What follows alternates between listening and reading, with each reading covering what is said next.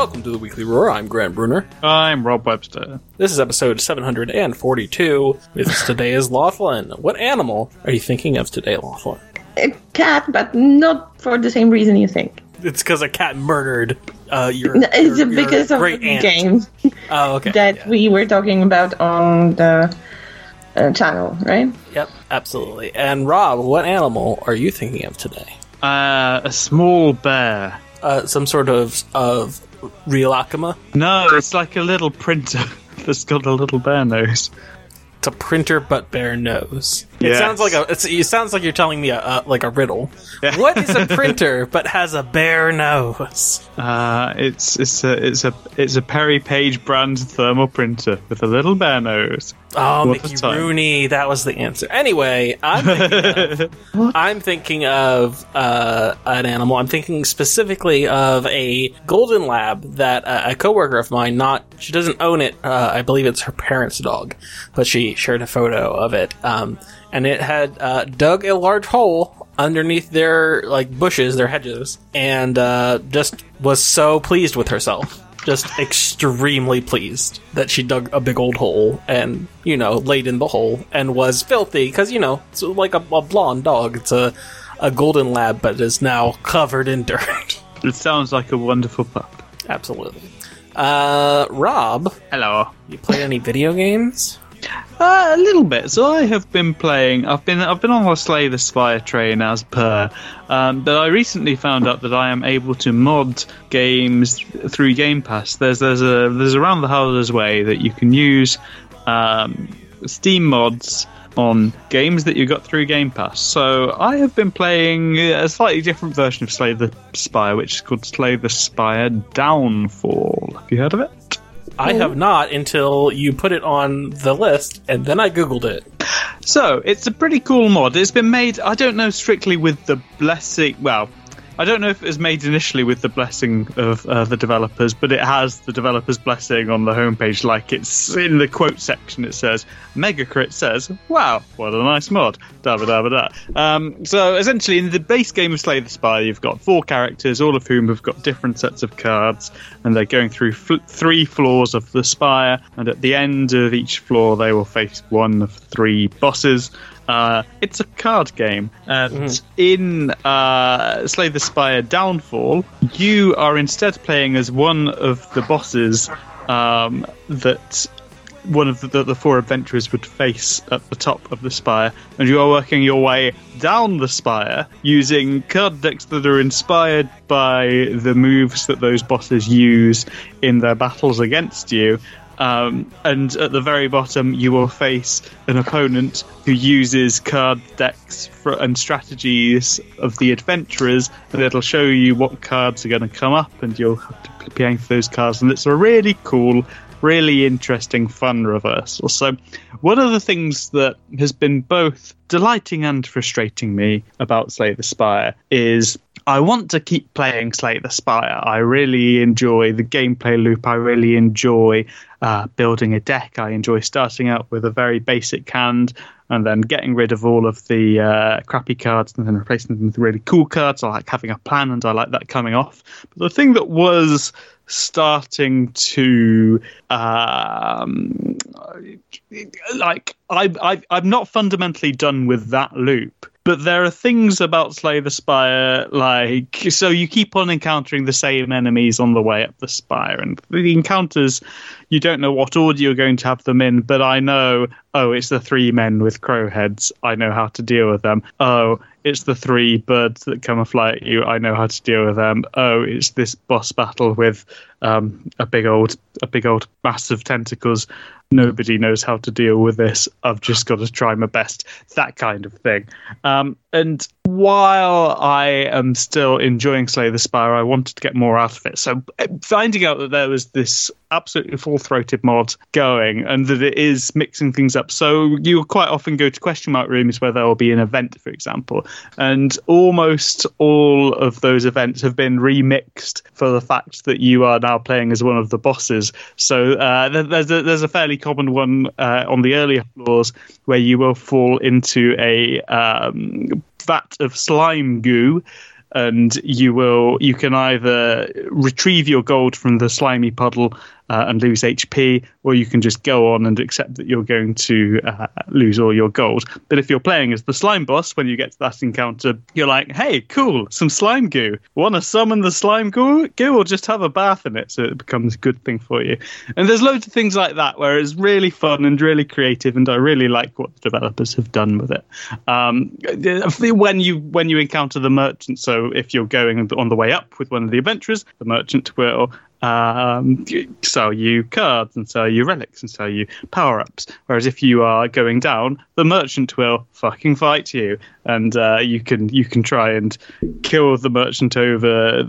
He's got a huge health bar, so it's going to take multiple encounters. But if you do, you can then buy things without getting the fight. And it's all of these things that really freshen it up in ways that I was absolutely ready for.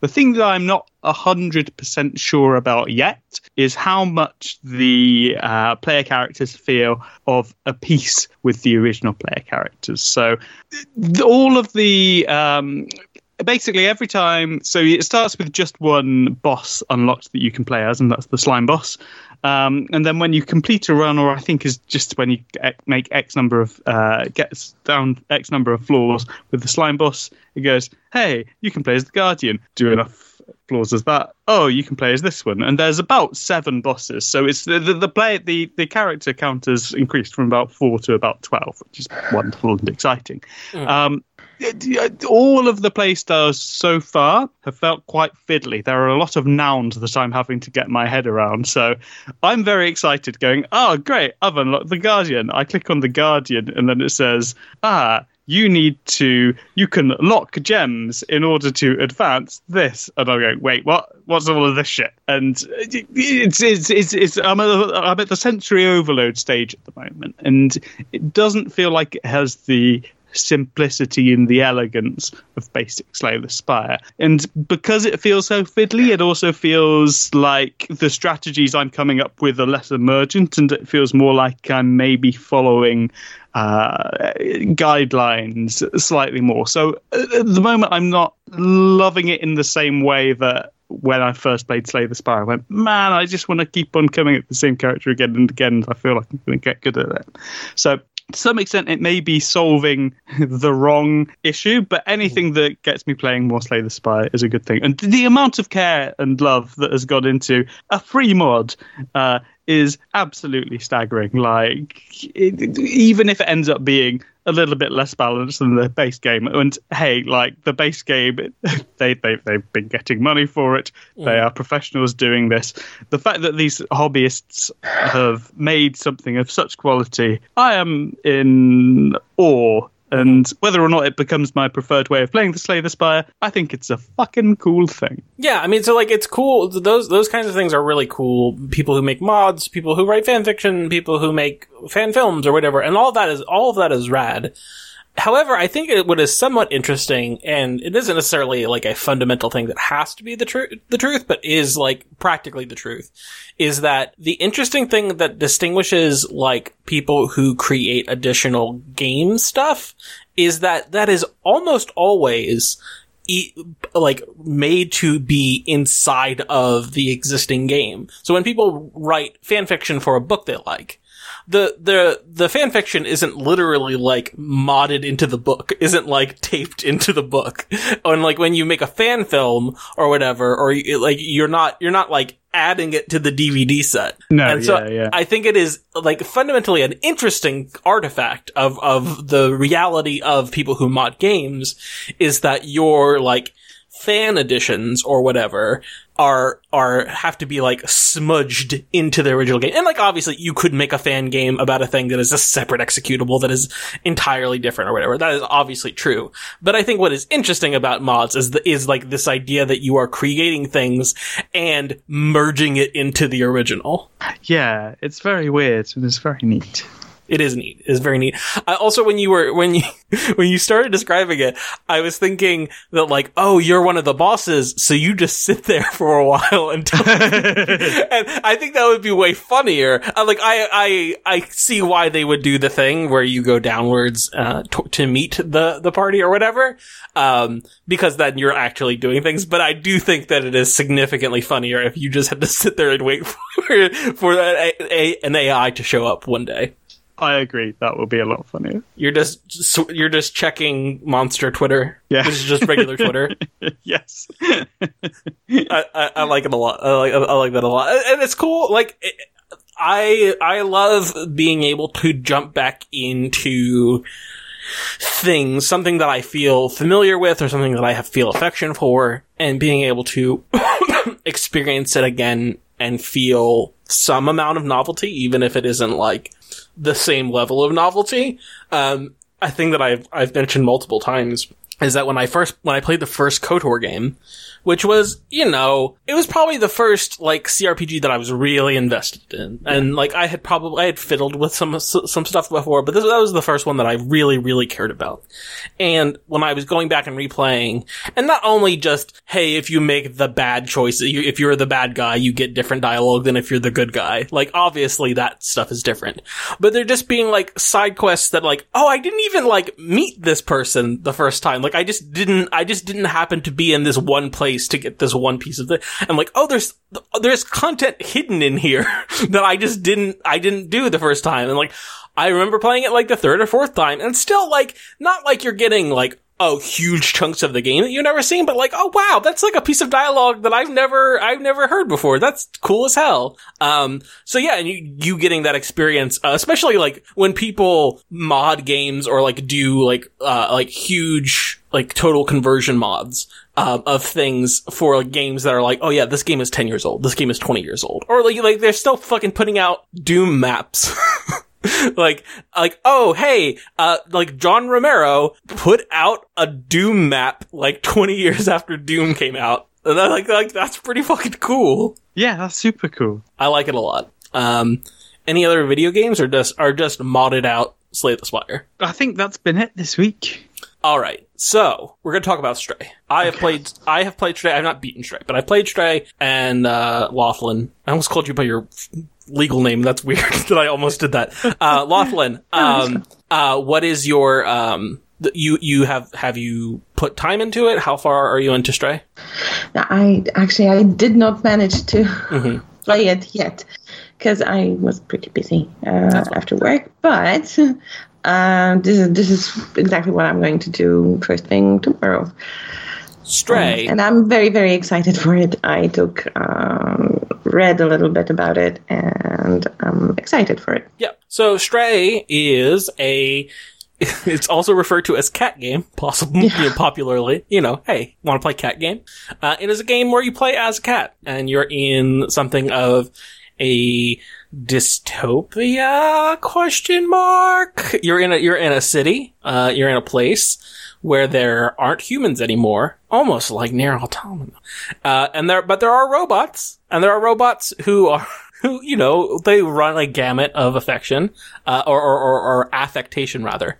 Um, and some of them are sad robots. I, I would say probably they're all sad robots. Some of them are more sad than others. um, uh, they're all, it's all not, it's not a great place to be, but it, it is very, uh, whimsical, I would say, even though like there is some, there are some like maudlin aspects to it, um, of like, you know, you're living in a dystopia and you're a cat, uh, you just, you don't talk because you're. I mean, you talk in as much as there's, uh, you press circle to meow, uh, is, is a thing, um, that I, I, I enjoy. Um, I do, I am loath to spoil anything, but I do think that there is an important like content warning in that pretty early in that game, there is like the cat is in peril and the cat gets hurt. It is not dead, but um, so if you don't like that, I know that there are lots of people out there who like seeing animals get hurt is is exceedingly unpleasant. So uh, do know that going in that that is relatively early. But I would say, besides the getting the like mood right and getting much of the the writing uh, pretty solid with all of the robots that you're meeting up with and talking to, even though talking to, even though you're a cat, um, all that stuff is good. I think what they have nailed more than anything else is all of the mannerisms and quirks of cats. Um, there is so much in this game, and I, I get it's it's it's hard because I, I want to I want to call out specific things, but I don't I don't want to like ruin the experience for anybody. Um, but if you have ever experienced a cat. you know uh, that this is obviously a very authentic cat experience of doing the destructive shit that cats do, doing the cute shit that cats do.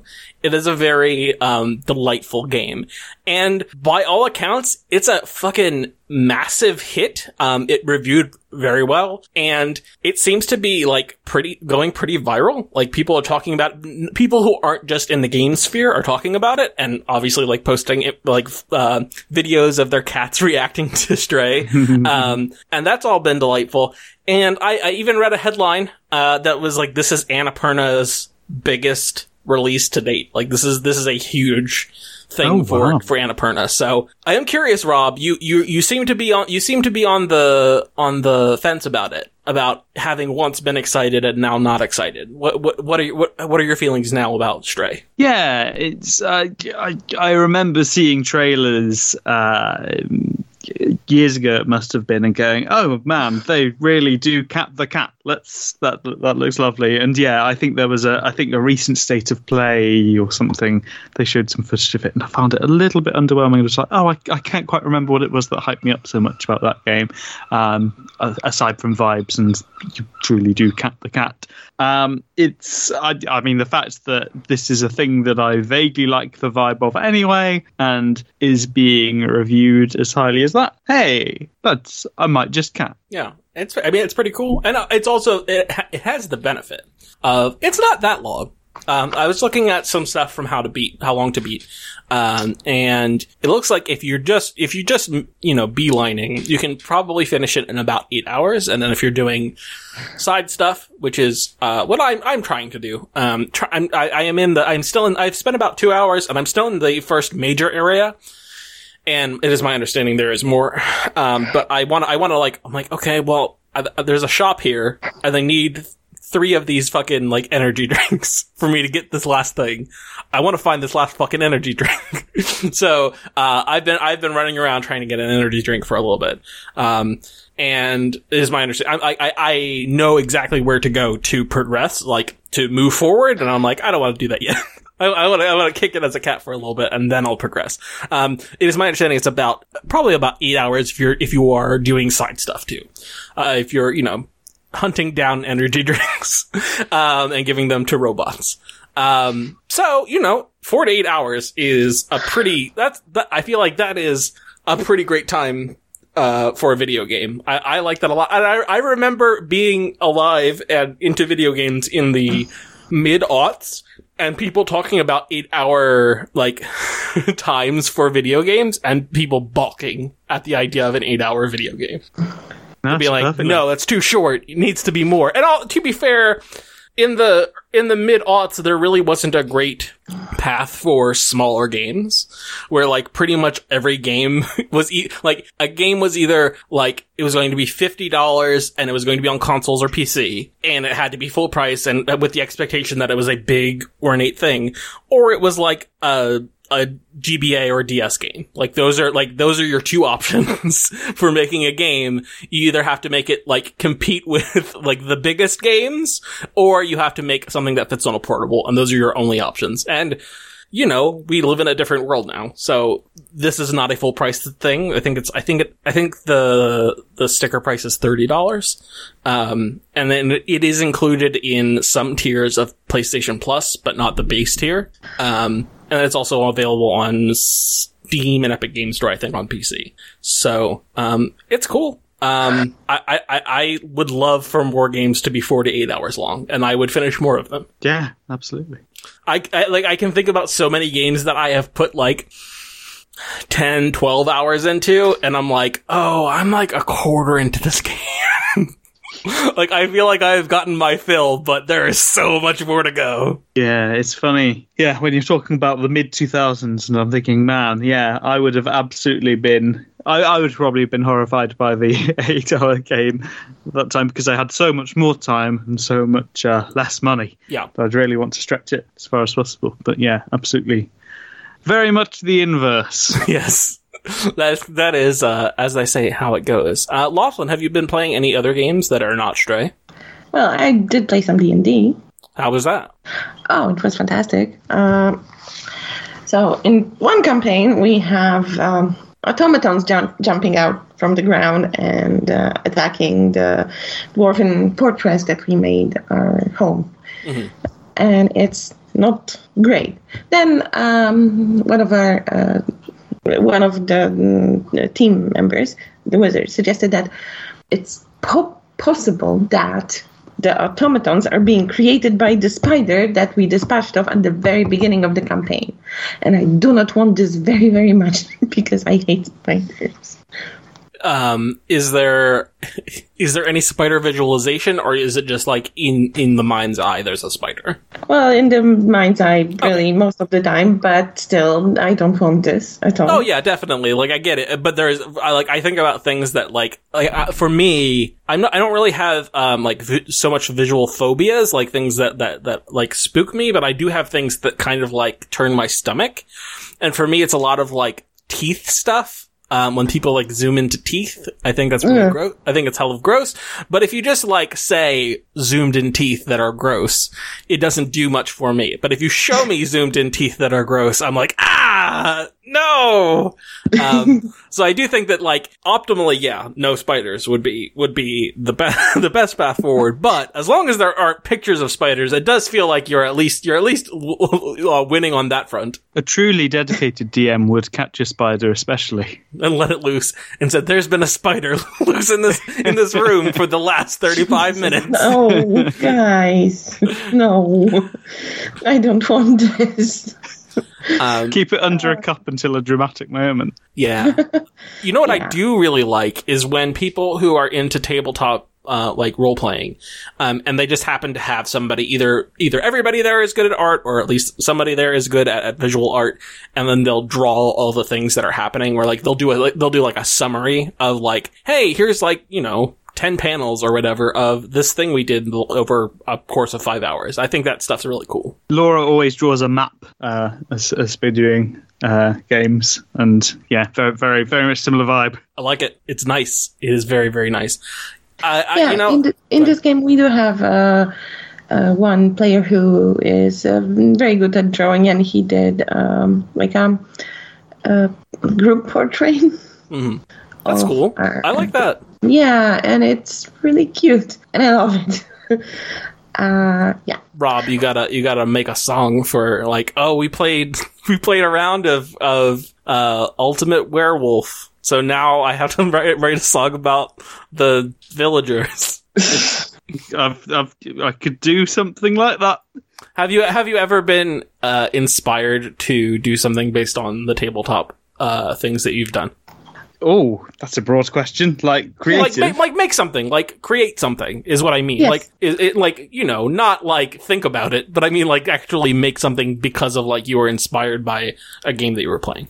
Uh, I've spent a lot of today just uh, putting like drawing board game maps and moving moving little uh, pieces of wooden cubes around and going, oh well, if we had a game where uh, I was giving people cards for this thing, would that be fun? So I, I guess I've been inspired to make more board games.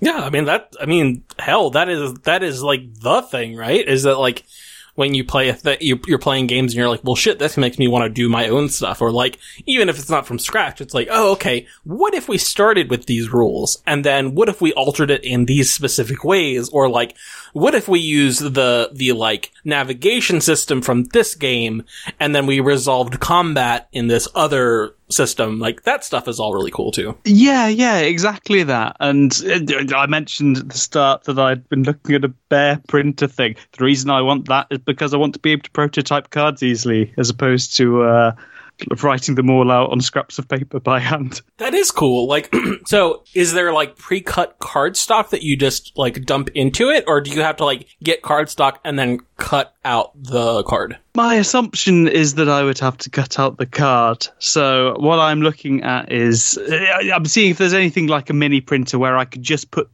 a little a little sliced out card into a, a card sleeve, which I've got tons of hanging around anyway. So it, it, ends up being amounting to about the same thing. You also might be able to find uh, like a puncher that like that basically is this just the the the size uh, and shape of a card of like oh, a that's a fun card. thought. Yeah. You, you, can just punch it out of cardstock. Oh, I wonder if I could. Yeah. I, that has to exist, right? Like, there's no way that I just invented that. That has to be a thing you can buy. It's certainly a good idea if it's not.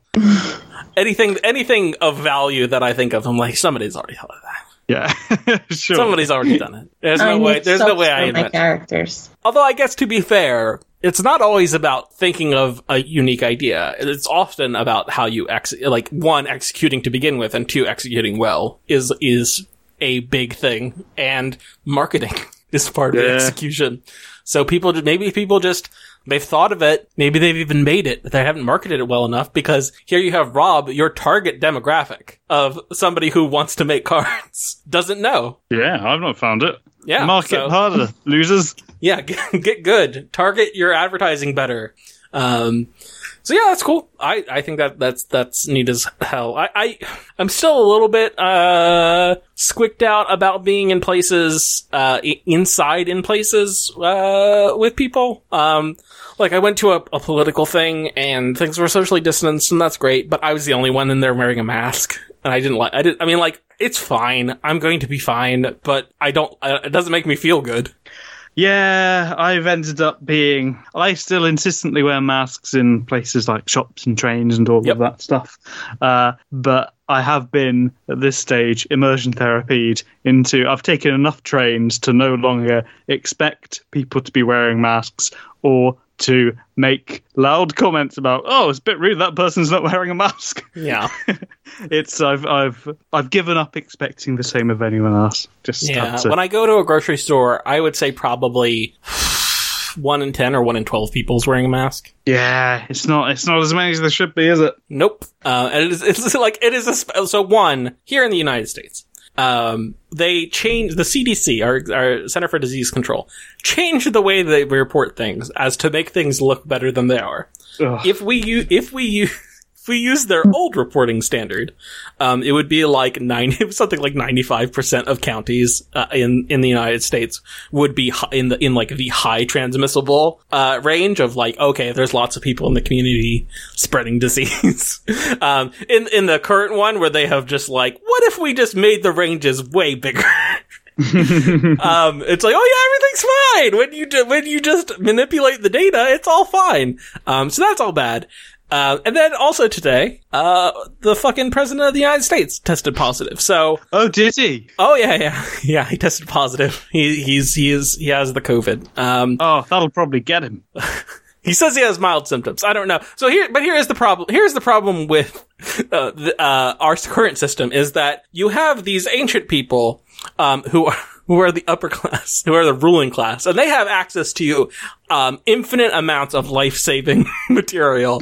Um, and like you talk about Trump, like it is it is widely understood that when he got COVID in 2020 he was really fucking sick. And this is obviously, this was before we had, um, the vaccines or anything.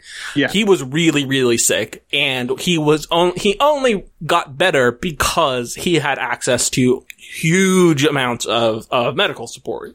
Um, that, you know, an average normie like uh, uh, like me uh, would not have access to. Like we would have access to some to some. Hopefully, if you're assuming that your hospital was not out of beds, which they very well might have been, uh, would not have that capacity and probably would have died.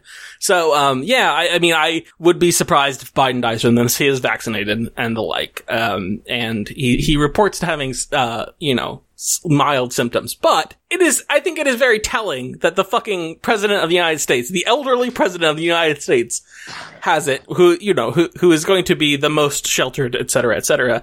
Um, I think it is frustrating that COVID is obviously still so prevalent that that happens, and it is treated as if it doesn't exist anymore.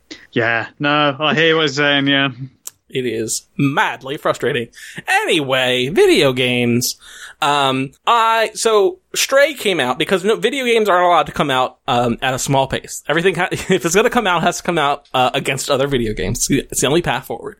Um, the same day that Stray came out, um, As Dusk Falls comes out, which is the highly stylized, um, game that very much looks like it is taking um, aspects of uh, David Cage games, like so, like the the the choice grid of of uh, Detroit Become Human, where you know, like there's all these potential branching paths in the narrative, and it kind of like shows it to you. So that it is it is clearly inspired by some David Cage stuff. It's you know clearly inspired by a lot of narrative things like Telltale or whatever, and it has a lot of like the the like motion comic look. Do you know do you know what I'm talking about when I say uh, motion comic looking? I think so. Yeah, where you have like the the figures cut out from the background, and so it's like it's animated but only slightly, in that like there's parallax. yes, I know exactly the look you're you're describing. Yes, So that game came out, and I, I want to I want to get around to it. I don't love the way it looks, but I am I love those kinds of games. Like I, I am very I am very into that,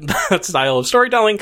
Um, I have not touched it yet because PowerWash Simulator popped up, and I'm like, oh, my wife is gonna fucking love this.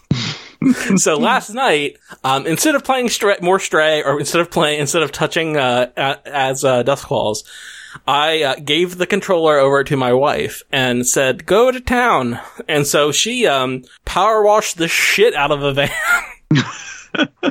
excellent. Um, and I think it like it is a cool thing, and I really liked watching her do it because she's like she's somebody who will watch a power washing video of so- somebody just saying like, okay, here's this house, and I'm gonna power wash all the dirt away, and she's gonna be like, fuck yes, give me that.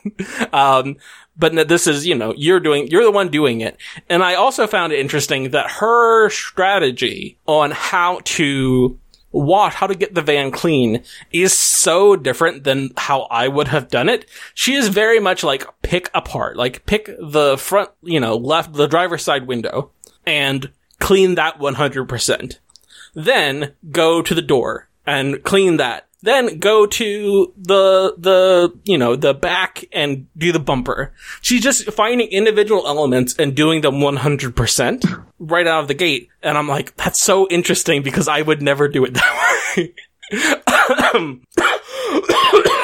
I would, um, I would go and just start and I would get most of the things pretty clean and then I would do spot work. So it is fascinating see, seeing someone accomplish a task, like given a task, like a taskmaster almost.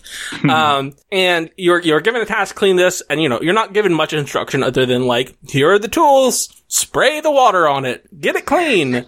Um, and watching someone tackle it very differently. And I, I, I enjoy that substantially. Yeah, no, that sounds that sounds lovely. Rob, do you think PowerWash Simulator is something that uh, would be up your alley? No, I don't think so. No, What if it was in VR? maybe, maybe. I did almost ask if it was in VR.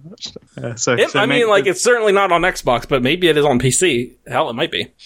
Um, I could imagine. I could imagine firing up for the novelty. I wouldn't want to spend more than maybe a fiver on it, but uh, well, I mean, that's the nice part is it's it's in Game Pass. So, oh, oh, okay, fine, Yeah. yes. um, are you and uh, you and Laura, you or uh, or Laura, uh, are you uh, sticking with VR? Are you you still in, in virtual reality? Yeah, Laura a lot more so than me. Laura's getting very, very good at Beat Saber. Uh, I put it on every now and then and attempt to uh, beat some sabers. And uh, last time the, uh, the the battery was running low, and I wasn't getting the haptic feedback from one hand uh, for when I was hitting it, and I was doing dreadfully. And I went, ah, fuck. Um, it's also been a little bit hampered uh, by the heat wave recently. Uh, we've just not wanted to be so not not wanting to be wearing anything on our heads, not wanting to be moving around, uh, fully lethargic. But yeah, yeah, yeah, we're still very much in the in the VR swish. Laura more than me, but both of us to some extent. Yeah, I am. I am in. I am currently in my office, um, and with no air conditioning access while I'm recording a podcast. And I'm just. I have. I have my shirt off, and I am just dripping in sweat. it, I, I, it is. It is literally pooling. Oh man, you poor soul. um, I, I, and I, you know, there's no looking at the forecast. There's no letting up. It is, um, it is going to be. Let me let me do some quick uh, conversions. So like. 95 F to C. I think I think that's in like the mid 30s. Yeah, so 95 Fahrenheit is 35 Celsius. So so that is that's what it's going to be like until at least sometime next week. It, and to be fair, it's not like it, it's not like it's that high at night, but like it's not like it's getting much chillier at night. It is going, you know, a couple degrees cooler at night, like probably like 10 degrees Fahrenheit cooler. Um, and then, you know, jumping back up to 95 every day. And, uh, so it's fucking miserable. Yeah, I had two days of that and couldn't cope. Uh, my, my severe condolences. How how uh what was your what was your peak temp? Our peak temperature here, I think, was thirty-seven degrees mm-hmm. Celsius, which is I think that might be around the hundred part. Let's find out. These in Fahrenheit is uh. 98.6 degrees so yeah, yeah coming very close yeah. so you're, you're yeah you're you are you're at human you're at your core temperature Yes. your your outsides are as hot as your insides. Finally. Uh, Loethlin, what is your what is the what is the what is your peak temperature like lately? Uh, today there was 32. Yesterday it was quite cooler. The um, the heat wave is only just beginning. It's the second day of the really nasty weather right yeah. now, and it's uh, it's uh, divined yeah. to go up to um, I think 38 in a couple of days. That's a lot. That's very it's very hot. So I would I would say there. I mean, like obviously there is a heat wave here, but uh, this is not out of character with where I am geographically. Um, like it's it's the end of July, so like the second half of July and most of August are our hottest parts of the year. So like, and it is not it is not uncommon for us to have a couple of days to have like I don't know maybe three four days that are uh, you know in the low hundreds uh, Fahrenheit. So like let's see what's one hundred two F to C is uh 30 yeah 38.89 so like 39 so 39 degrees like yeah so like it is not uncommon for the for us to hit that for you know two three four days something like that but um yeah it's it's hot here it's it's yeah. uh, unpleasant yeah ge- geographically i am more or less at the level of between calgary and edmonton okay so that's real real real far up north quite yeah, it is. Uh, I am. I am pretty much at the at the same latitude as as uh, Lisbon. So it is fucking swamp time, baby. Um, uh, you know, and it's also I'm I'm at sea level, and I live, you know, by rivers and creeks, um, or cricks, as my fellow Delawareans would call them. Um, and it is, uh, it's just, uh, it's a, a, very high humidity is what I would say is, is that we, in the United States, in like the, the western, let's say the western third of, of the continental United States, it is, um, pretty good. It's, it's, it's pretty dry. Like it is, it is our dry section of our, there's lots of deserts there. Um, and so, like in Arizona, they are routinely in the high 90s, low hundreds. Like it is in, in the summer. That is a, that is a common thing. However, that, and that's very hot and it is va- and it is dangerous, absolutely. But they're very dry. They don't have the humidity. so, uh, much of, much of the, the eastern part of the country is where all the, the humidity is, where everything's green and fucking wet. Um, when that gets hot, it's extra fucking miserable because there's nowhere for your heat to go. Like your body is sweating because it's like we gotta evaporate some of this shit. We gotta cool off our body, and the environment says to where, motherfucker. so instead of your, your sweat evaporating, it just stays on you. So you're just moist all the time. That's Or, terrible. or you start pooling. Like, I, Sounds grim. it's not great. It's not.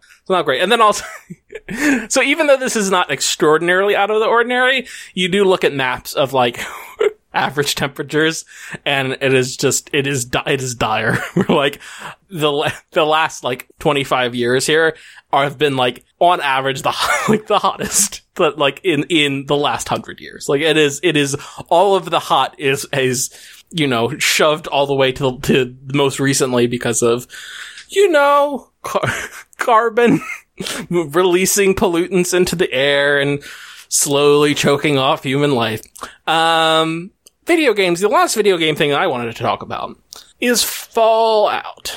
Um, so two things. When I was on vacation, I was listening to some folks talk about Fallout New Vegas, and I have the mental disorder in which every every year or so, I hear someone talking about Fallout New Vegas. And I'm like, I should play Fallout New Vegas. and then I installed Fallout New Vegas. I'm like, I'm like, I'm going to try to patch it up. And then I I installed it and I followed a guide to get a bunch of like, hey, Fallout New Vegas is fucked.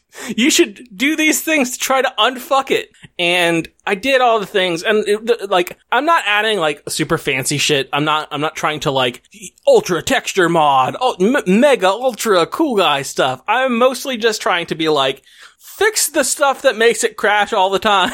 fix the, the, make this run better. Uh, make it run at all, number one, and then two, make it run better. Um, and the results on PC are not, uh, you know, it's playable. Um, I would say that the frame rate is very unstable. Um, anytime there's particle stuff, uh, mind, mind you, this is, my computer is, came out many, many, many years after Fallout New Vegas came out. Uh, it, it, uh, is far within the specs that it, that it can run. Um, but anytime there's like, uh, like a, like a, whirlwind that kicks up dust. It tanks the frame rate, and that's not great.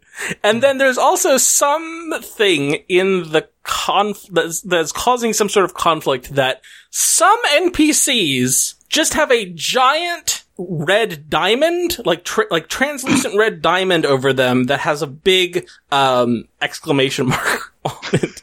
and I'm like, this is not, this is not good. This is not playable. This game is not very functional. Which mod was that?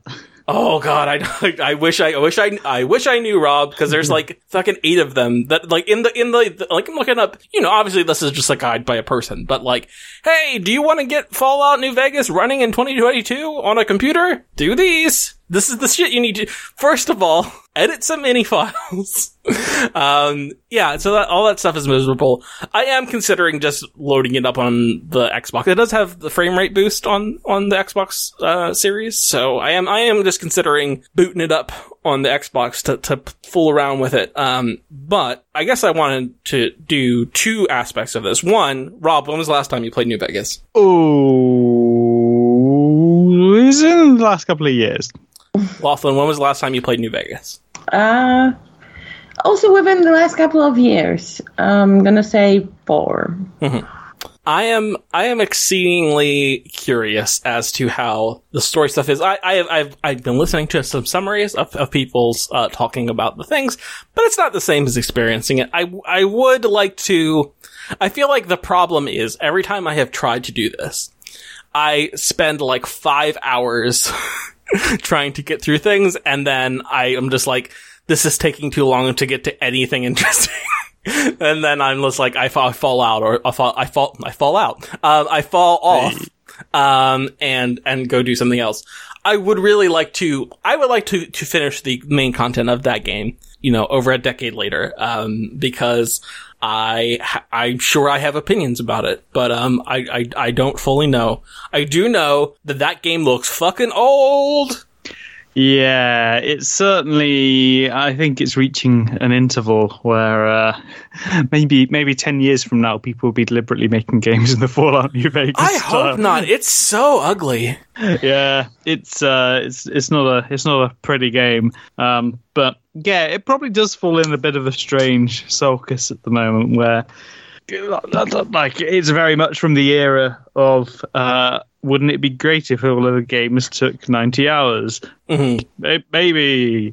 Um, and it's, it's it's in that era and it's also got some of the things where they're not quite they're not really finalized video games in uh, in 2008 or 2007 or whenever it was that they built it so You saying we're not at the end of history, Rob? I'm I'm starting to believe that, yeah. Um, but yeah, there's there's a lot of. Uh, I mean, uh, it's coming to a point where the lack of, uh, or some of the design lessons that had not yet been learned, are starting to show in ways that um, that I was more patient with at the time Yeah. uh, and a lot less so now. So yeah, I think I think the start of Fallout New Vegas is, as you say, incredibly slow. But when it opens up, it does have all of the wonderful stuff. Like, uh, I mean, surely having listened to the people talking about it, you must have gone. That sounds pretty good. Um, It, but it sounds of- interesting. I don't even know. I don't even know if it's like good in that like I'm gonna love it, but it it is at least doing interesting. There is some stuff about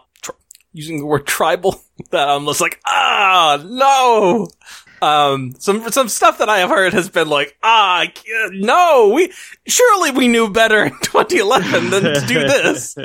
um, but certainly interesting. At the uh, uh, if, if not if not good, then worth experiencing.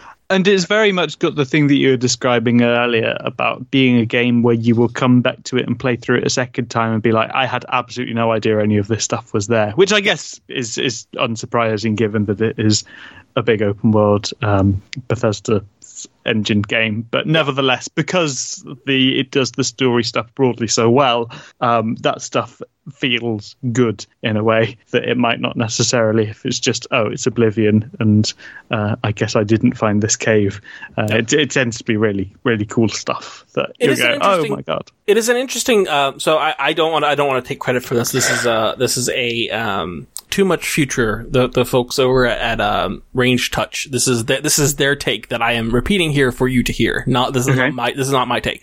That Bethesda, even when they are in when they are making a Fallout game, tend to work in a fantasy mode where like there are big ideas of like good and evil and like a- a- and so much of it is about like working within like this broad um idea of of like there are there are forces at work and you need to inter and you need to like try to intervene be like this big you know you are you are serving the purpose of in, of in, of being the hand of fate essentially and their comparison was that when Obsidian is working in Fallout, and and obviously like Black Isles before when they were doing Fallout One and Two, Yeah. they're in much more of a science fiction mode where it's like there's much more describing things that exist in the world, and you can interact with them and you can influence them, but you are not like the hand of God. yeah from my uh, deep but not broad experience of both studios uh, fallout games that that feels roughly on point i would say that i feel that fallout 4 um, has at least made an attempt to grab back some of the ideas from Fallout New Vegas that work well with having different rival factions, which you can align with in different ways. And it tries to put moral meat on all of those bones, although there is still one that is very clearly the evil corporation. Yeah. Um, no matter how much they try to push it. Although I guess that's true of Fallout New Vegas as well. Um, but yeah, yeah, no, that, that, that, that's certainly a, a, a fair and interesting take. And so I, I am, I am certainly interested. And, and listen, they're like, hey, Obsidian made KOTOR 2, one of my favorite games of all time. I fucking love that game. Um, and you know, obviously, Chris Avellone has uh, some some serious uh, problems in, in terms of like a Me Too uh, type deal in the in the current era. But um, yeah, certainly Chris Avellone has been involved with some pretty cool stuff. And it's my understanding he wrote two of the DLCs. He was the lead writer on two of the DLCs, I should say. Yes, I believe that is the case. Yes. Um, so that's cool. And then obviously, like, there are plenty of other, Um, I'm trying to remember. There's a the, the director of, of Fallout New Vegas. He's also he's he's been like a, a fundamental part of, of a, a handful of like really important games. Like um, he I Josh he- Sawyer? say again. Josh Sawyer? Yeah, I think I, yes, I think that is it. And he was like he was on uh Shadow of Mordor. Like he's been he's been he has a a, a CV that is substantial. Um, so yeah, I, I am I'm interested. The second part of Fallout is there has been a lot of stuff. So I, I, my primary job is not covering game stuff, but my, my, my secondary job is managing a, uh, a sub, a, a subspace, one might call it, um, about games. And so basically I'm just, you know, aggregating gaming news. So I look at a lot of gaming news. And I saw, you know, I saw, a, I've seen some things multiple times now about, um, a, a mod for Fallout 4 on PC that is called Fallout London that is like basically the idea of this is like an entire game that is using the Fallout 4 engine, but to tell a story in London. And I want to hear from both of you, but start with you, Rob. One, have you heard of it? And two, how much does Fallout, but in, you know, the UK, how much does that do anything for you? I hadn't heard of it, and at the moment, the amount that it does for me is mildly curious. But I think so much of what I like about Fallout is the Americana, is the Mhm. 50s, um, old timey American juxtaposed with the absolutely trashed up landscape. So I.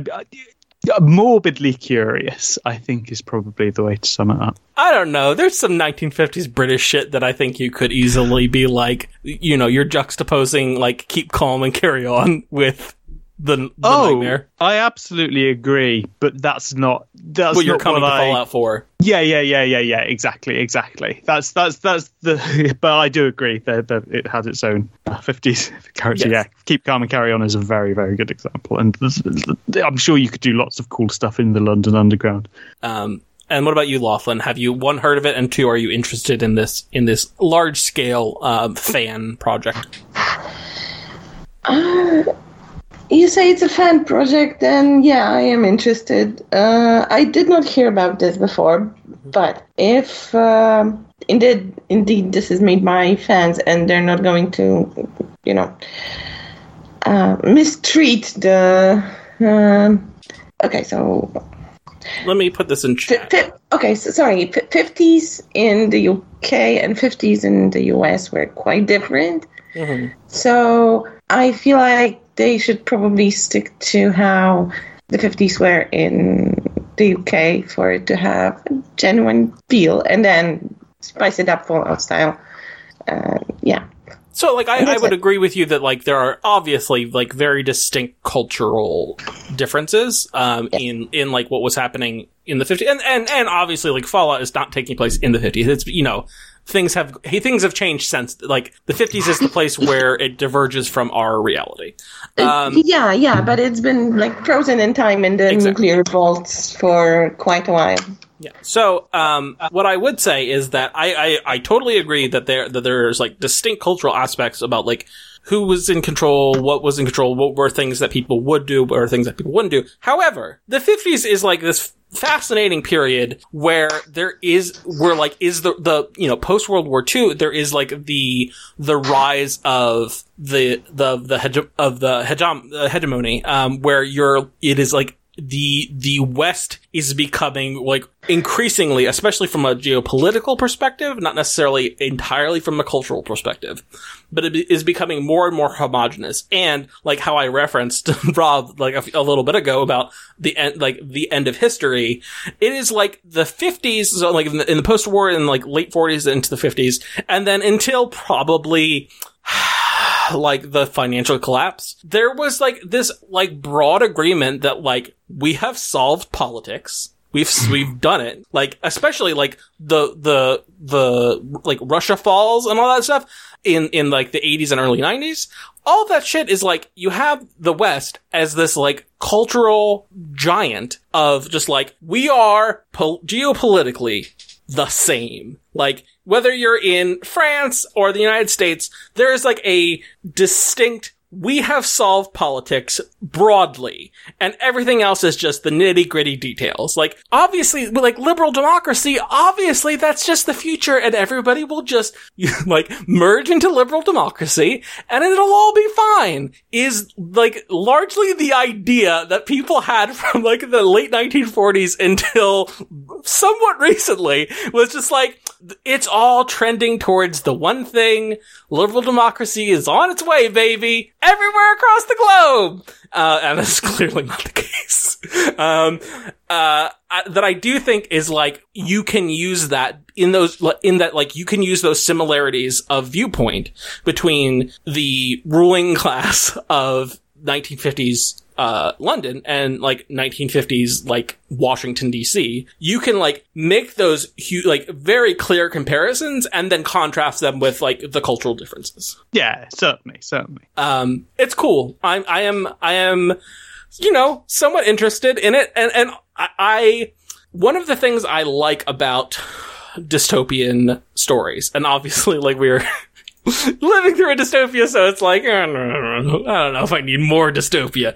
But one of the things I do like about it is how much you you collapse the like the global aspect of society that because like you know it's not like we've always been this like global species and where like people doing thing on one continent um you know immediately know about another thing on a different continent. It's not like that's always been the case.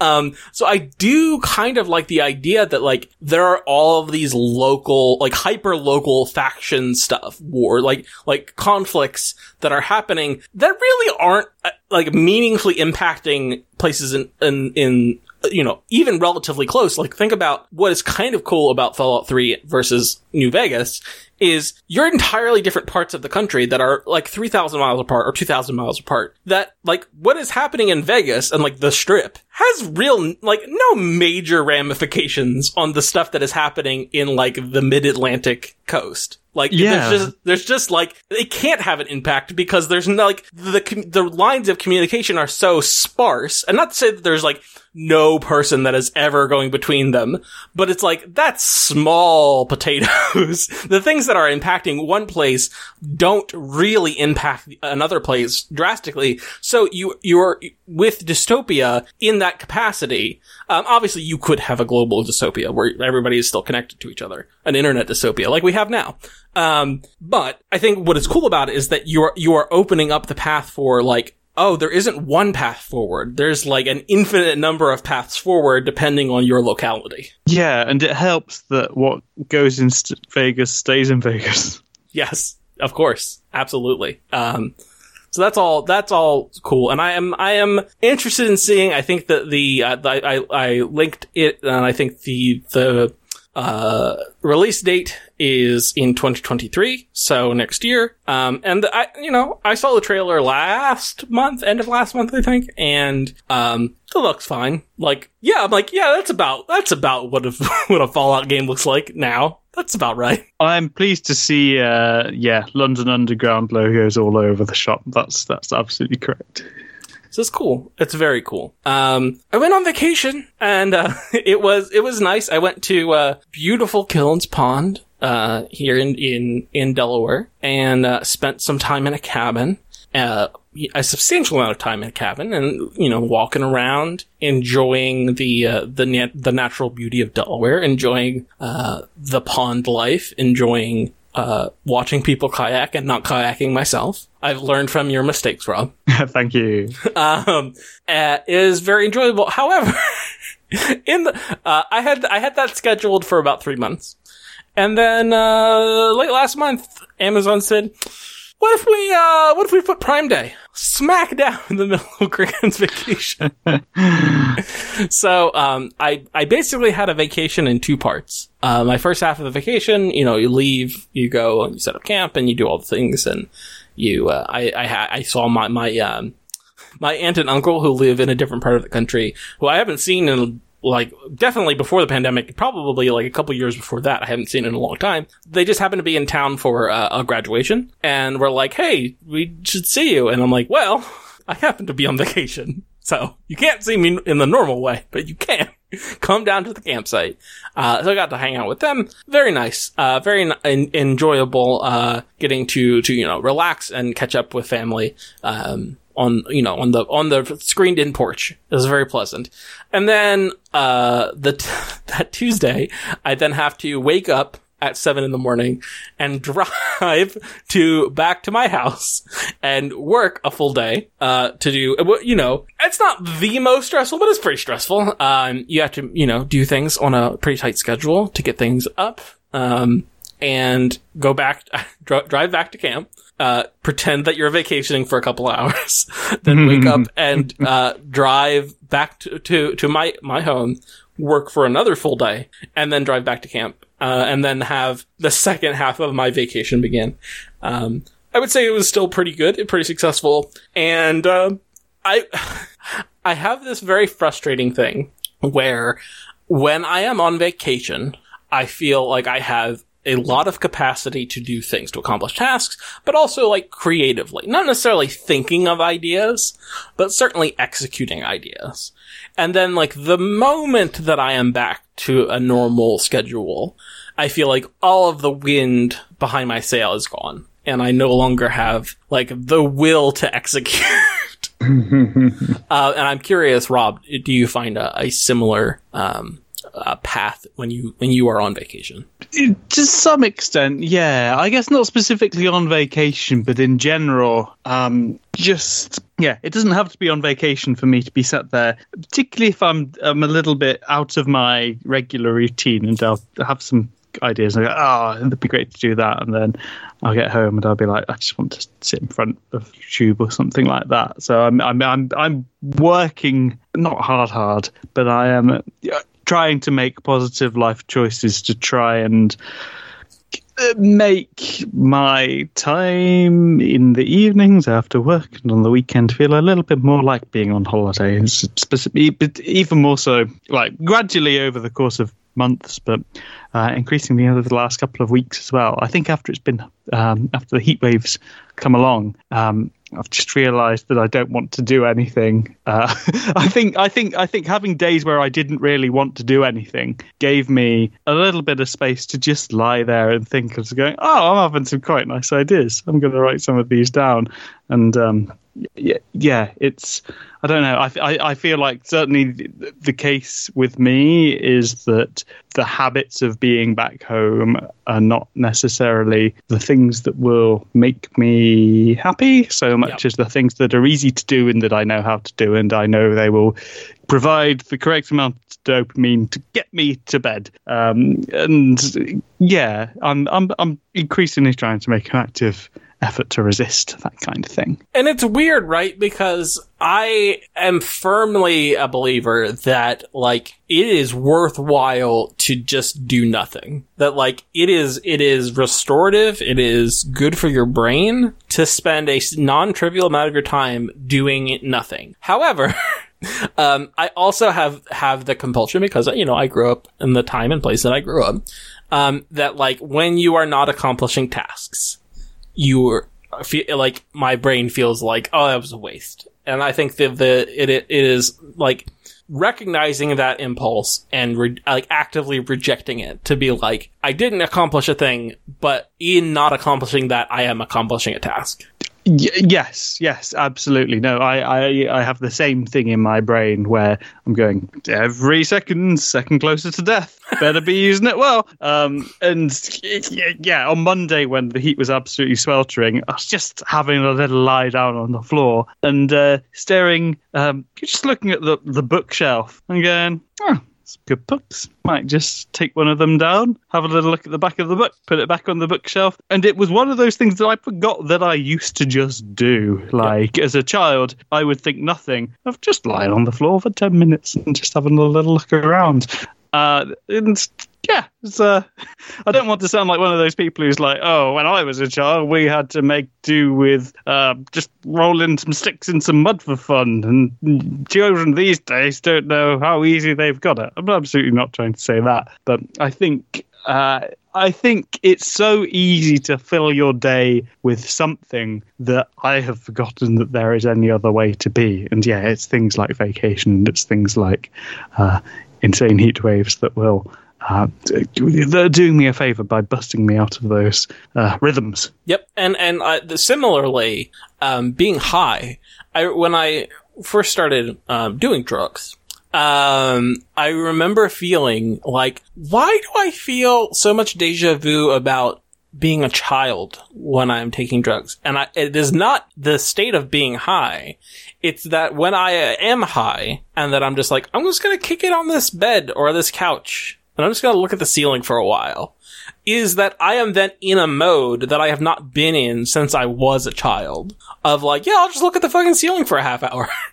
like Yeah. that is something that I would I my instinct would be like no no no look at your phone or or something Yes. um and that like as a child like yeah I would spend long st- doing nothing of just like looking just sitting doing nothing um that as an adult is relatively rare this is going to sound possibly like an insane person or incredibly relatable and probably nowhere in the middle. Um, I maybe for a for nine months or so been pointedly not putting on a podcast when I go to the shops and just walking in silence. And I remember for a while being like, oh, but what if I get bored on the way to the shops? and I was like, it's fine, Rob. You're just allowed have to be bored yeah, you're allowed to just let your thoughts go. And there was a while, I think particularly the the uh, pandemic didn't particularly help. And I was thinking, but if I don't have other thoughts, I will have my own thoughts. What if they're bastards? Uh, what if they're all anxieties and stuff? And then you do it, and I'm like, oh no, that's fine. It's quite nice actually. And yeah, more and more, I'm finding more and more ways to just to just be a person, and it's quite nice. One one thing that I've done literally this week is uh, a friend of mine just said, "Oh, I'm selling. I'm I'm buying a new smartwatch. Does anyone want my old one? I'll give you a really good deal on it." And just being able to have this on my wrist so that I can just put my phone in my pocket. Uh, sorry, not my pocket. That's where it is anyway. So just put the phone in a drawer, and I'm getting the bare minimum. I can still tell what time it is. If someone messages me with something urgent, I can respond to them. But it just means that I don't have the impulse to just scroll through the news or anything like that, and that's that's wonderful. I am kind of in a weird. It's it's tough, right? Because you know, like three months ago or whatever, whenever fucking Elon Musk was like, "I'm gonna buy Twitter" or oh, whatever, Oh, yes. I was like, "Okay, I'm gonna check out of Twitter. I'm not gonna post on Twitter anymore." And for a long time, I was just like not checking Twitter at all. And then at a certain point, so I well, not that's not true. I was only checking Twitter for work, and then Yeah. I realized that I was like, "This is good," and I like it because I'm not hooked into the machine that makes you mad all the time. however, however, I am now not like in the loop on things that I actually do care about. Like Right. I try to stay abreast about um like uh world politics. Mm-hmm. And I was just like, oh, I just missed out that like here's an entire election and I just didn't know about it. And like li- like listen, my life doesn't change one way or the other, but like it's good to know things. It's good it's good to be aware of like what the world is like. So I, I am in search of, of somewhere in between of like where I can get some amount of, I, I don't want the, the fire hose of Twitter, but I do want, like, if you just followed like a regular ass news site, it is impossible, at least here in the United States. I don't know if it's different in other places. Just like, don't give a sh- they don't give a shit about what is happening in the rest of the world. Unless there's like a war that we're a part of, they just don't give a shit.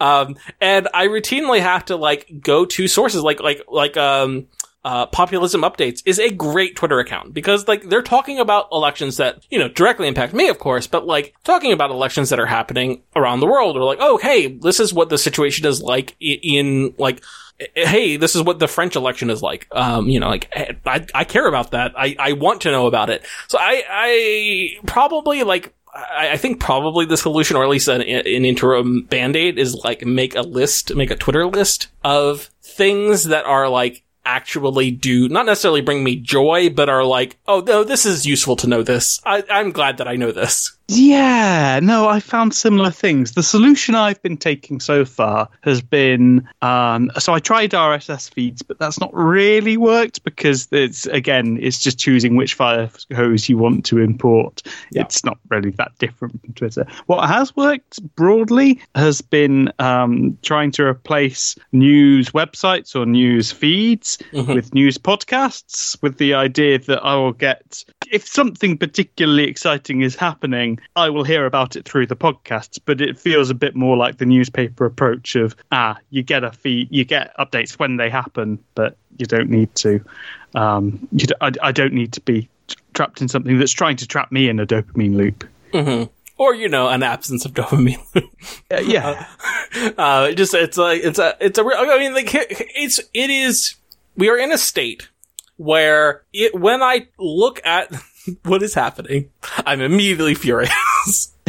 yeah, But and so like not looking at it doesn't make me happier, but it doesn't make me like a better person or a more informed person. And I don't know where the balance of that is of like not constantly fueling the I'm fueling the monster of like I'm mad about this thing because there's an infinite number of things to be mad about, but there are also like important things to be mad about. yeah. No, it is a very tricky balance. It's I, I mean, I'm increasingly finding that if I need to be mad about it, someone will tell me.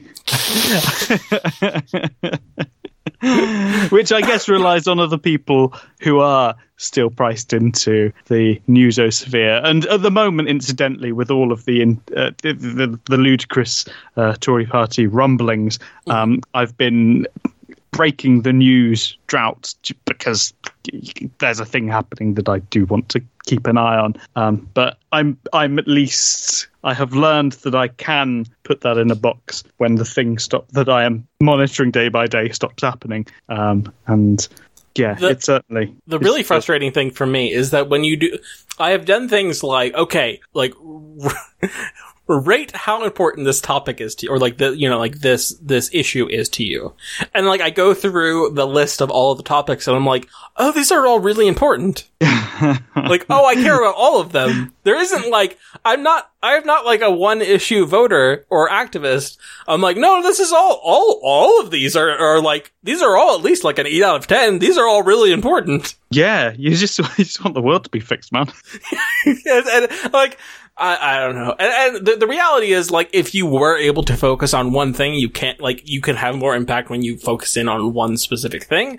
But i can't I, I can't. I can't focus on one specific thing. I can focus on one specific thing for a particular like amount of time Yeah, but there's always another fire to put out. Yeah. No, it's uh, there's a lot of fires. Good time. What about you, Loethlin? Do you have uh, do you have that experience when you're vacationing or, ho- or on holiday, as the, as the Brits would say, about having um, being uh, like I don't know, creatively unlocked? Yes. How do you how do you put how do you, how do you wield that? Well, like, are you writing in like a, a journal? Are you like writing notes in your phone? How what do, what do you do when you when you have the creative energy? Oh, it really depends on which type of creative energy I get. Because I uh, I do write, but I also uh, paint and draw. So um, I usually have uh, like a sketchbook with me. Mhm. Like always, pretty much always, I, I have that. And uh, if I feel like, like writing something and I have a good idea, I most of the time I take uh, notes on the phone and uh, then uh, send it to um, to my computer when I come back and see if I can edit that a little bit and what came out, basically. That's cool. Yeah, definitely. Um, having having something that you like at hand that you can do in the moment, I think is is really good. And I know that for a lot of people, like especially for people who are doing something like making music, but not just making music, having um the ability, like having like the voice memos function on a phone of being like, I just want to like hum this out or I want to like say this thought that I have and I just want to have it like logged so I can come back to it at some point. Yeah, that's um, very convenient for uh, someone who who does uh, music. And I'm, I mean, I I play the ukulele, but I never really tried composing anything, so I'm not quite there yet. But yeah, voice recorder or any sort of recording, definitely a good idea to have. What about you, Rob? You're, you write you might you write music um, at some at some frequency. Uh, do you Yes. do, do things uh, when you are do things like uh like stings or like little like n- progressions? Do they occur to you just uh like randomly? Like oh hey. A, a thing came out of nowhere, or is it almost always when you're like, I'm going to sit down and I'm going to noodle on a keyboard or whatever? Oh yeah, they absolutely come randomly. I have got a yeah, I've got a folder on my phone of voice recordings, which are just going to be me going boom, ba-doo doo boop ba-doo ba-doo ba-doo, or something like that. And uh, I every now and then will go back through those recordings and go, is there anything good in here? And usually I'm like, no, I can't quite work out what it was that I was uh, trying to get at. But yeah, it does. Th- th- There are certainly uh, songs, although I wouldn't be able to name one right now off the top of my head. But there are songs that have come over, come out of me, maybe even on the bus, humming something into my phone uh, quietly so that I'm not alerting the other passengers, and then getting home and going, okay, so that's an A, C, A, B, uh, or what other maybe. Yeah, it's it's a cow. Yeah. every, every single time you come back and you're just like, fuck, I just did a cab again. yeah. I don't know. I don't know what's. Uh, You're like, what's oh, I'm just watching programming me here. police violence and just humming a cab to myself every time. Right, fuck. I, I really hope someone has uh, has written a song called "All Cops Are Bastards" uh, and had that as the chord progression because that probably would work quite well as a chord progression. Yeah, probably. That's, I mean, it sounds right. It sounds like it would work. Um, A minor, perfect. Yep. Um, so yeah, vacation. Uh, you know, I feel somewhat refreshed. I feel good. Um, I, I, I don't know if this is a problem that either of you have to deal with, but, uh, I have a, a lawn to mow and, uh, it, I, I can't even, can't even go a, a week between mows now at, at this time of year without it looking fucking scraggly. Uh, you know, and it's not like, it's not so, it's not crazy high or anything, but like, it doesn't look nice. Yeah, no, I, I do not have the pleasure of a lawn to mow, only tarmac, which does not mow very well. Well, don't feel bad, Rob, about homeownership because I had a uh, roof guy come by and look at my shed and then look at a little kind of like uh, secondarily built off offshoot that I use as my laundry room and be like, "Oh yeah, those are fix these roofs. That's going to be 1500 bucks a pop." And I'm like, "Fuck." Yeah, I was uh, I was in the office today, and about three people around me were all comparing and contrasting uh, stories of contractors they had had around their houses that had not good, done good work, and I thought, you know what, I am okay to rent for at least another year. Yeah, I mean, listen. Obviously, there's a thousand benefits to to being a homeowner, and I I'm not trying to to dissuade anyone. It's it is good, and you're you're you know g- making money for yourself by owning a home and not throwing money into rent. Um, that's all true. But being in charge of stuff sucks. Yeah, Um, being the one where it's like, well, shit, this is broken. I guess I have to figure this out is not, not often a fun, like, oh shit, this, this window's leaking. I, what if I try caulking it? Oh, that didn't work? Well, fuck. Um, Yeah, is, I- is, is the homeowning experience. I am not built for that kind of challenge. Are you? Do you like live in an HOA? I do not. Oh, lucky. Yeah. Suck it, homeowners associations. Uh, just, uh, only people I'm accountable to are the county government and the state government. And I guess te- technically federal, but it's not, that's not how it works here. Like, I, I am technically, I mean, like, obviously I have to obey federal laws, but they don't, the United States is big. The federal government doesn't dick around with whatever your lawn looks like. um, that's not, that's not how the US works. Um, so yeah, like, if, if I, if I let my grass grow in my front yard and it got to be like two feet tall, someone from the county would probably come around and put up a sign and be like, "Hey, mow your fucking lawn." Um, but that's not like like that's very different than like a homeowners association where you're not paying like a government that's accountable with like elected officials. You're paying a bunch of fucking assholes who are homeowners. Um, and they're going to have much stricter things. Like in- in in my county, I think it's something like your grass has to like has to be under. I, th- I think it's two feet. I think it has to be under two feet before like, and if it's as long as it's under, it's like eighteen inches or, or two feet, something like that. As long as it's under that, they don't give a shit. Um, and which is vast. That's huge. Like that's a, Yeah, that's yeah, very yeah. it's very very tall grass. Where if you're a part of a homeowners association, homeowners association, they would be like, no, motherfucker, this needs to be meticulous. Yeah, I heard really different and bad stories about uh, HOAs all around the world. Uh, well, UK, I mean US, really, and um it scares me. Yeah, so yeah, my uh, my neighborhood is not under an, H- an HOA, so that's all good. And uh, and we're and honestly, where I grew up was fucking rural. So n- let me tell you, let me tell you about rural Delaware. There, the the uh, things are so lax that in if you are in farmland, it is extremely routine to see barns and even old farmhouses in complete disrepair, entirely unlivable, um, and they they're just there for decades. Homeowners Association can't do shit. Yeah, suck that, suck on that. I mean, I guess the, the, if the county gave a shit or the state gave a shit, they could force you to do something. They don't give a shit. they don't give a shit.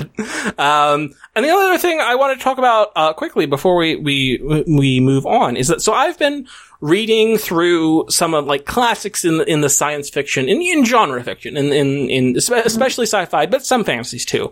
And i've been a lot of the books that i've been reading i've been like oh i don't love this i don't i don't like this very much do i not like sci-fi uh is is like the thought that i have and then i, I- read i'm sorry go Yeah, ahead. I was just going to say, I remember you telling us about hero protagonist the other Oh day, my and I am still reeling. Yeah, it's fucked up. Um, and so I was like, maybe I don't like sci-fi. It doesn't feel like I don't like sci-fi, but I've read like four sci-fi books in a row and I've hated them all. so maybe. And then I read, uh, The Dispossessed, which is a, um, a, uh, in the Hainish cycle by uh, Ursula K. Le Guin. Uh, this is the first uh, Le Guin book that I've read, uh, and it's not like it is some like incredible, like life changing book, but it's just fucking good and like makes you think about like different situations, different ways of government could be, uh, like, or like what if society was structured in this way and they had, what would swearing be like if things like, uh, scatological or sex related things are not taboo in any meaningful way? What would their swears be like? Things like that, you know, speculative sci-fi shit. Uh, and I'm like, man, this is like a breath of fresh air. This shit rules. And I think the difference is just that Ursula K. Le Guin is good at writing, and the other people are not good at writing. and so what I'm finding that it's not science fiction that I had a problem with. Um, it's bad writing that I have a problem with. And when you read uh, good writing, uh, I'm like, hey, that's pretty good. I'm I'm I'm having a good time. Well, I'm, Yeah. glad, I'm glad you found a nice book. Um, so yeah, I'm, I'm gonna, I'm gonna read through the Hainish cycle. It's not that long. I mean, they- they're, the books are not that long and there's not that many of them. There's also like some short stories that are collected in a couple of, uh, collections, um, that I want to read. And there, it is, it is cool because it has the benefits of, of like a, a, a, a um, interconnected universe. Like there are things that you can pick up in one book and then like build on in another book and that's mm-hmm. and that's cool. But all of the stories in the Hainish cycle are entirely disconnected from each other and in fact are often like taking place on different planets or taking place in like vastly different time spans. And so like they don't they're not they all take place in the same like fictional universe, but they don't have that much impact on each other. And I feel like that is the freedom that I want that most like, like the Marvel Cinematic Univer- Universification of, of media has like crippled is that like everything has to like neatly link together and everything has to be referenced in every piece of media and everything has to build to the next one. And in something like, uh, like a science fiction cycle, like the Hainish cycle, is just like, yeah, this shit can can like build on like themes and things that we've done in other books, but they don't have to like neatly interlock. It's the Fallout setup. Yeah, yeah, very much, very much like that. Is that like, yeah, there's there are things that you can reference and build on, but not you don't have to. one character does not have to like appear at the end and get what what the fuck do they get euros or something? Sh- kebabs, shawarma. They don't have to appear in the end credits. Is what I'm saying. Yeah. Um, so yeah, the dispossessed. Um, I, I, I think the subtitle is like a, an ambiguous utopia. Um, Good. Turns out Ursula K. K. Le Guin is a, is a was a good writer. So check that out. Uh, I'll probably talk about more Hainish Cycle stuff in the future. Rob, where can people find you on the internet? SoundCloud.com forward slash Rob D. Webster. Sounds good. Loethlin, where can people find you on the internet? On um, Instagram, it's uh, at Loethlin. You're gonna you're gonna post some of your sketches, or are they private? Uh, I was considering that for a bit, but I, I don't know. I mostly do this for you know for myself. I never wanted to make it an art Instagram or anything. Well, you do you, and do whatever makes you happy. Uh, if you want to see what I do, head over to grantbrunner.com. For the Weekly Roar, I'm Grant Brunner. I'm Rob Webster. And that's Loethlin. Have a good one.